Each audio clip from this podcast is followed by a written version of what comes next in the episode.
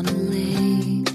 She is dreaming, she is drifting, never been so wide awake. Captured in the moment by the beauty all around her, there's nowhere else that she would rather be. Hello and welcome. This is Koren Motekaitis, and you're listening to How She Really Does It, the place where inspiration and possibility meet. As I sit here and record this podcast for you, I don't know what our world's going to be like when this podcast drops next week. We're four days before the presidential election in the United States, and my country's in a lot of pain. And what I know is so many people are hoping for things to get resolved next week. And I've even read some states may not have their final ballot count by the time this podcast drops on November 6th. So I wanted to talk about this because I think it's really important because there's so much pain in the air right now. I know the world is watching us. I coach clients from all over the world. And frankly, I'm amazed at how much they know about our country's politics. So while I sit here and record this show on October 30th, 2020, I don't know the results. And if you had asked me three months ago, I would have thought that I would have been able to see a better path by now. And frankly, I have no idea how it's going to go.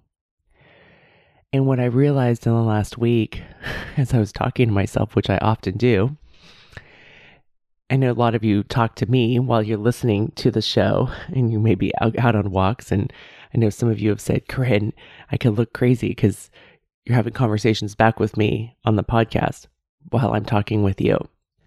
I talk to myself quite a bit as well.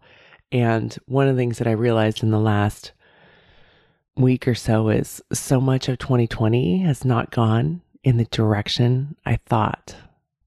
I really held on to the belief that Supreme Court Justice Ruth Bader Ginsburg would make it to 2021. She would be able to fight on. And maybe that's my version of the white knight coming to rescue. And it didn't happen. And there was a confirmation of her for her seat. So, October 30th, 2020, I don't know which direction we're going to go. And I truly thought this year was going to be very different than it is. so, I have been wrong a whole lot this year. And one thing I just need to know as I was writing this yesterday, this podcast yesterday, writing my notes for it, I realized I'm like, wow, Koren, you're going to say on your podcast, you've been wrong a lot. And for me, that's a whole new evolution to so publicly admit being wrong. And maybe it's not so new because I've been doing it, but there was a time that there's no way I would have publicly admitted I was wrong about something. But I've been wrong a lot this year. So, my friend, I too continue to grow and evolve. So, going back to what many people have been saying about, I can't wait to get to November 3rd. This is going to be great. It'll be finished. It'll be done. I don't know if it's going to be finished. And even if it's the outcome that you want, I really don't know. And even when you get the result that you want. So think about like you want to graduate or you want to get married or you finish your PhD or your dissertation or you get that promotion or you close that big deal. You're emotionally exhausted. This happens in athletics. This happens with the Olympics. There's so much emotion that goes into it. And then afterwards, you have this emotional hangover. Same thing when if you watch Michael Jordan in The Last Dance right? That pursuit of the championships and then that huge emotional release afterwards. So even when you get what you wanted and you work really hard for what you want, there can be still emotional turmoil. So if that's what you're feeling, I want to let you know there's nothing wrong with you. You're not alone. This is normal. So even when you get the results that you want, there can be huge emotions and emotional turmoil inside of you. And that I realize can be confusing because we think when we get what we want, we're going to be happy and celebrate and relieve. But we've been carrying a lot of emotions, whether it's for the last month, three months, year, four years, six years, eight years. We've been carrying this and it's been heightened. So you have a lot of emotions. Now, an opposite of those who say it's going to be great, I've had people who have different political beliefs to me say, Koren, you're going to be in for a world of hurt. The truth is coming. So I find that fascinating that people who supposedly care about me are looking forward to me being in a world of hurt. But, anyways, so there's some people we think, oh, this, we can have relief. And some people are like, yes, our adversaries are going to be in a world of hurt. Regardless of the outcome, there's going to be pain. Prepare for it. Even those who are going to be celebrating with bravado, there's going to be pain. It's just hidden in that bravado that, you know, that, look, I'm right, you're wrong, doesn't feel very good. It's a puffing up that we do. If your candidate wins, you're going to have that emotional hangover, that emotional turmoil I was talking about. And if your candidate loses, you'll have your own fear and grief.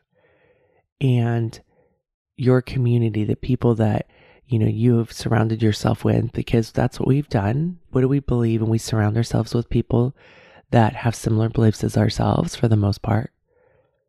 There's going to be a collective energy of fear and grief. So while we may want to believe it'll be a day of closure and moving on and moving forward, I do expect the remainder of 2020 to be raw with more emotional turmoil. And partly because so many of us don't know how to feel our feelings and understand them and move through them. So that's one of the reasons that it's, and then the other part is there's been this emotional buildup. And then we have a country that is divided. We're not the United States of America, right? We're the divided states of America. And as this division has occurred, more and more people are showing each other what they really believe. And I'm not saying it's a good or bad thing, but as people are trying to stand up for what they believe, we're seeing more and more of people's beliefs instead of it being, I guess, more hidden. That's what I've come to realize is that in the past we just hid it more and now we're seeing more. So, whichever side you're on, it will be painful for those whose candidate does not win. And that pain will be part of the collective energy of our world. And remember, I said in when I first opened the show that the world is watching us. They are watching us. They are feeling what's going on. And so to think that, oh, this is only happening in our country and only affects us, there's a collective energy where people are watching what is happening and it's affecting them. And it may not even affect their rights and their privileges and their lifestyles, but the emotional effect is affecting them. And I get it. I talk a lot about, you know, the fantasy of having the fairy godmother and, you know, living happily ever after. I want to be Cinderella and go up the stairs to the kingdom and live with my prince and live in the promised land. a lot of brainwashing I've gone through. But the reality is is that there isn't the living happily ever after. We're a divided country right now, and there's tremendous hate and fear in our country. There is anger and disbelief, and there's astonishment. It doesn't mean that we'll stay this way, I do have hope that we'll be able to heal and come together. It's going to take work. It's going to be hard, but I do know that we can do hard things. And along with the division is there's so many stories. What is true? What is not true? So, so much of what we can't control, but what we can control and what happens now is I invite you to ask yourself these questions because these questions will help you focus on what you can control, what you can do. in a manner that is aligned with your values and your priorities. So, my friend, how will you show up? If your candidate wins, how will you show up? Are you going to be filled with bravado and saying, You were wrong, I was right? You know, how will you show up? Will you show up with grace and compassion and empathy? How will you show up? How are you going to interact with others? How will you celebrate or how will you grieve? How will you let go of the life you had planned and pivot to the life in front of you with the president that has been elected? I guess one of the upsides of 2020 in COVID is we've been practicing pivoting this entire year. we we've had to let go of the life we had planned, the trips we had planned, the work we were going to go and do, whatever it may be, the schooling. However, the life that we knew in 2019 did not exist for the most of us in 2020. So how will you let go of the life you had planned and pivot with the given constraints moving forward? Those are really important questions. I'm going to go through them again. How will you show up? How will you interact with others? How will you celebrate or grieve? How will you let go of the life you had planned and pivot to the life with the given constraints and pivot to the life with the upcoming president? Those are really important questions to ask yourself.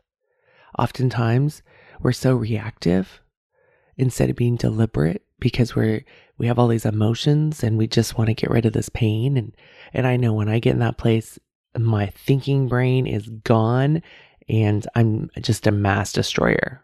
Go gladiate. So I know if the candidate I'm voting for wins, I will not think everything is okay and will return to normal. Probably, you know, I don't know, four years ago, I would have thought that, or back in 2000 when we had a contested presidential election going on. You know, I wasn't totally concerned, but I thought, okay, we'll get through this and we'll get back to normal. And it wasn't even the candidate I wanted, but it was fine.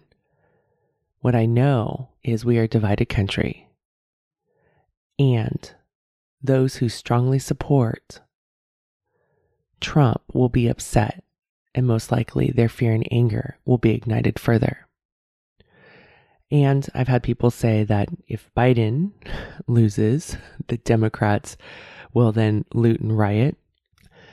The Democrats I know don't loot and riot, so, but there's going to be pain and grief. I know that. So on both sides. So for me, what I've decided is if Biden wins, I'll dial up grace for those who did not get the outcome they voted for, they desired. I will have compassion. I will have empathy. And it can't be the bravado. It can't be like, oh, I won, you lost. It doesn't work that way. I will have compassion and empathy. If Biden loses, there'll be grief on my end. I'll be really sad. I may get worried or have fear. And what I do know is I'm going to allow myself to feel all the feelings. And here's an important constraint without taking action. Remember earlier I said I'm really good at mass destruction and I get out of my thinking brain? So I'm going to have space for myself. And I've created space for myself to be able to process and to feel the feelings because I know I'm dangerous if I don't feel my feelings and I'm in deep emotional pain and can only see the worst case scenario. That is not the time for me to take action. So I'm very appreciative that I've been working on this for a long time because it's preparing me for whatever we're going through this next week. And while I'm going to give myself the space for grief and fear so I can process my emotions, I'm also going to need to take deep care of myself deep care so I can move through the feelings. And while I'm in those feeling states, really feel because I need to feel them so that I can process them and I can understand them and then I can release them instead of, like I said many times, I used to live in the swampland of shame. Like, I don't want to live in the swampland of grief and fear. Because when I'm in those feeling states, I lose my capacity for patience, for empathy. And that is what our country will need regardless of the election results. We need patience and empathy, compassion for each other so that we can connect. And in order for me to be able to have those feelings, I must give myself the space to grieve and feel my fear and what is true for me today. And here's something that's really important. And I know this from because of the work I do. Even if the candidate I vote for wins, I may still have grief and I may still have fear. So I'm not, for those of you going, Koren, you're not committed to the best case scenario. You know, how dare you? There's going to be an emotional hangover regardless of the outcome because there's been so much emotions and there's been so much uncertainty, right? There's going to be this. So for me, it's about giving myself the space and not just a day, giving myself the space for the next two months. And it doesn't mean 40 hours a week, but having myself, giving myself some time. Sometimes it's 10 minutes, sometimes it's five minutes, sometimes it may be a, a morning, maybe it's the weekend, but giving myself space to allow myself to feel my feelings, to be with myself, to connect with myself, so that I can go through the feelings because feelings have a beginning, a middle, and an end. But most of us run away before we get through the end. We're like, oh no. here it is. I'm out. Right? I was really good at that. So feeling my feelings. The one thing that I know is that I've been able to do this because we've had COVID, right? And myself and my clients, we've been practicing this stuff since March 2020. And one of the things that's really helped me is I focus on the history of our human resilience. Right? I focus on what I can do and what I have control over, my mindset. And here's the thing that's really important I can't get to that until I've processed all those painful feelings. If I'm running from those feelings and trying not to feel them, I can't get to the space. That's why it's so important to have that space to feel your feelings. The other thing I did a lot and I've talked about it on the show, is I practiced a lot of gratitude. I was like, oh my gosh, I need gratitude, right? Because I knew that was the way through. So I practiced a lot about gratitude. Okay, what's really true in this moment? And I remember, I mean, April, like being afraid to go outside and go for walks and changing my pattern of walking where I didn't walk to the green belt from my house because I didn't know if the virus was hanging in the air. You know, that's where we were in March, April. But I practiced gratitude. I practiced the fact that my family had food, we had toilet paper, right, which was no small task back then. I practiced gratitude. We had each other. We were healthy at the time. We're still healthy, knock on wood now.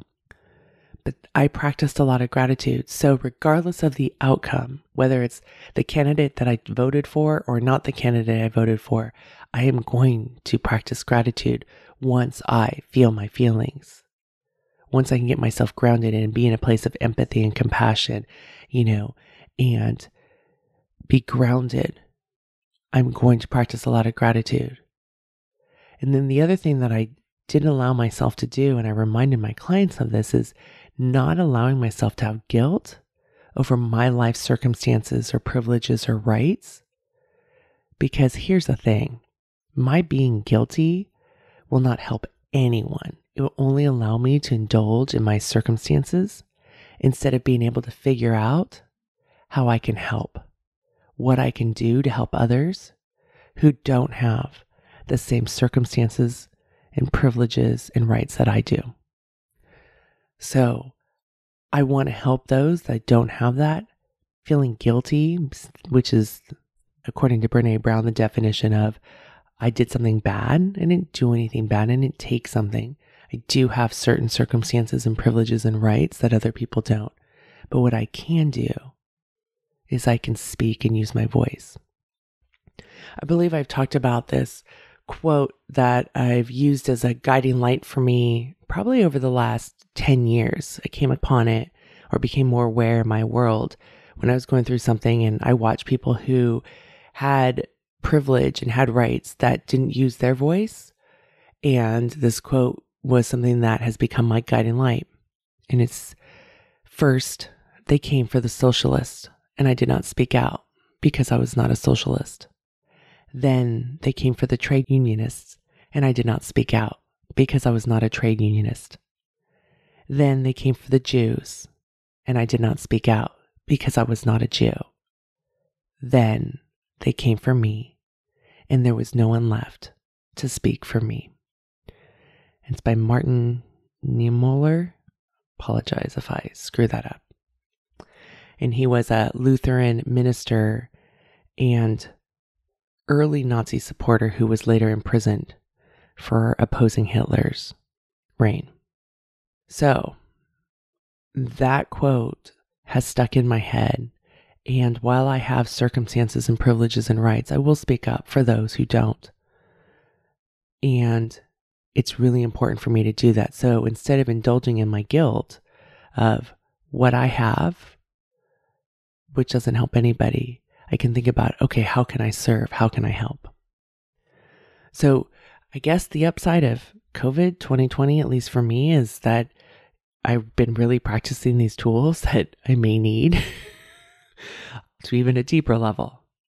I know I'm going to need patience and empathy for myself, especially if Biden loses. I'll need patience and empathy for myself so that I could have it for others and for those who'll be celebrating the win of their candidate. I also will need to dial up trust in our resilience as humans. Because not every day do I truly believe it. I do believe it, but some days we all have doubt. And I'll need to be grounded so I can figure out what I can do and what I cannot do. And my invitation for you, my friend, is to really take care of yourself because I'll be doing that as well so I can serve those who I'm connected with. I can serve you here on my show, my clients, the Aqua Monsters, my family and friends.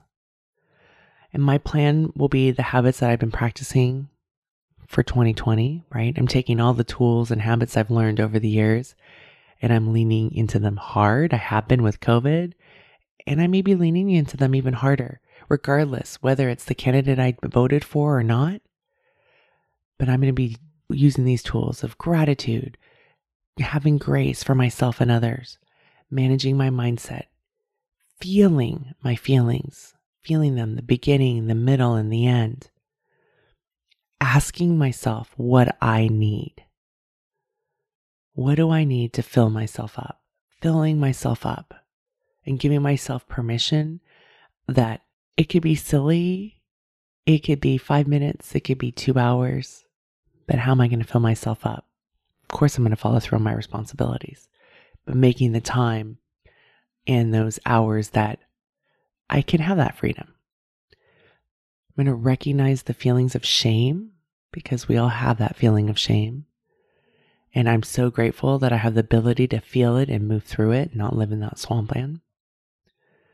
And the other habit I'm going to make sure that I do is I'm going to reach out to my people, right? To the people who've earned the right to hear my story, my inner circle, to those who are so great about, you know, giving me a hand and helping me rise back up, especially when I've lost hope, I can't see clearly, or I need a place, a safe place to cry, and I won't be judged. One of my commitments for 2021 for myself and my clients is creating fun, creating fun for me.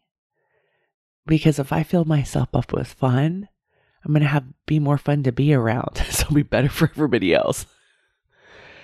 And I'm going to be looking and recognizing joy, especially those small moments of joy, and really allowing myself to fill up with that. So, what I know, what happens now, and my plan for next week and for the weeks following and for the rest of the year and for 2021 is I'm going to lean deeper into these habits so I can fully show up in my life and serve my family, my clients, and my communities. 2020 was supposed to be this extraordinary year. well, my friend, it was, but we didn't see it coming this way. we thought it was going to be fun and exciting. Remember, like where we were in 2019 and 2020, it's going to be this new decade. It's going to be great. well, there's been a lot of excitement. And especially in the beginning, it was about toilet paper. so, what I've learned this year is there's more of what we don't know than what we do know. We are resilient humans and we can be agile and we are strong and we are divided. We all want this to be over and go back to normal. And my friend, going back to normal is a fairy tale. Instead, know that we must each take care of ourselves so we can self regulate and not take our emotional pain out onto others. If we can do that, we can take care of others that we care about. We are stronger than we give ourselves credit for. And while we didn't want to live 2020 this way, we have and we can do hard things. Keep going, my friend. Hey there. Before we go, I have a question for you. Have you subscribed to the show yet? This is an awesome opportunity for you to preserve your brain juice. I love the fact that I can subscribe to podcasts and television shows and they go straight to my iPhone or they go straight to my DVR and then I don't have to worry of, oh no, especially with television shows. Did I hit record? Is it going to be there? Or now do I have to watch it on demand and go through all the commercials?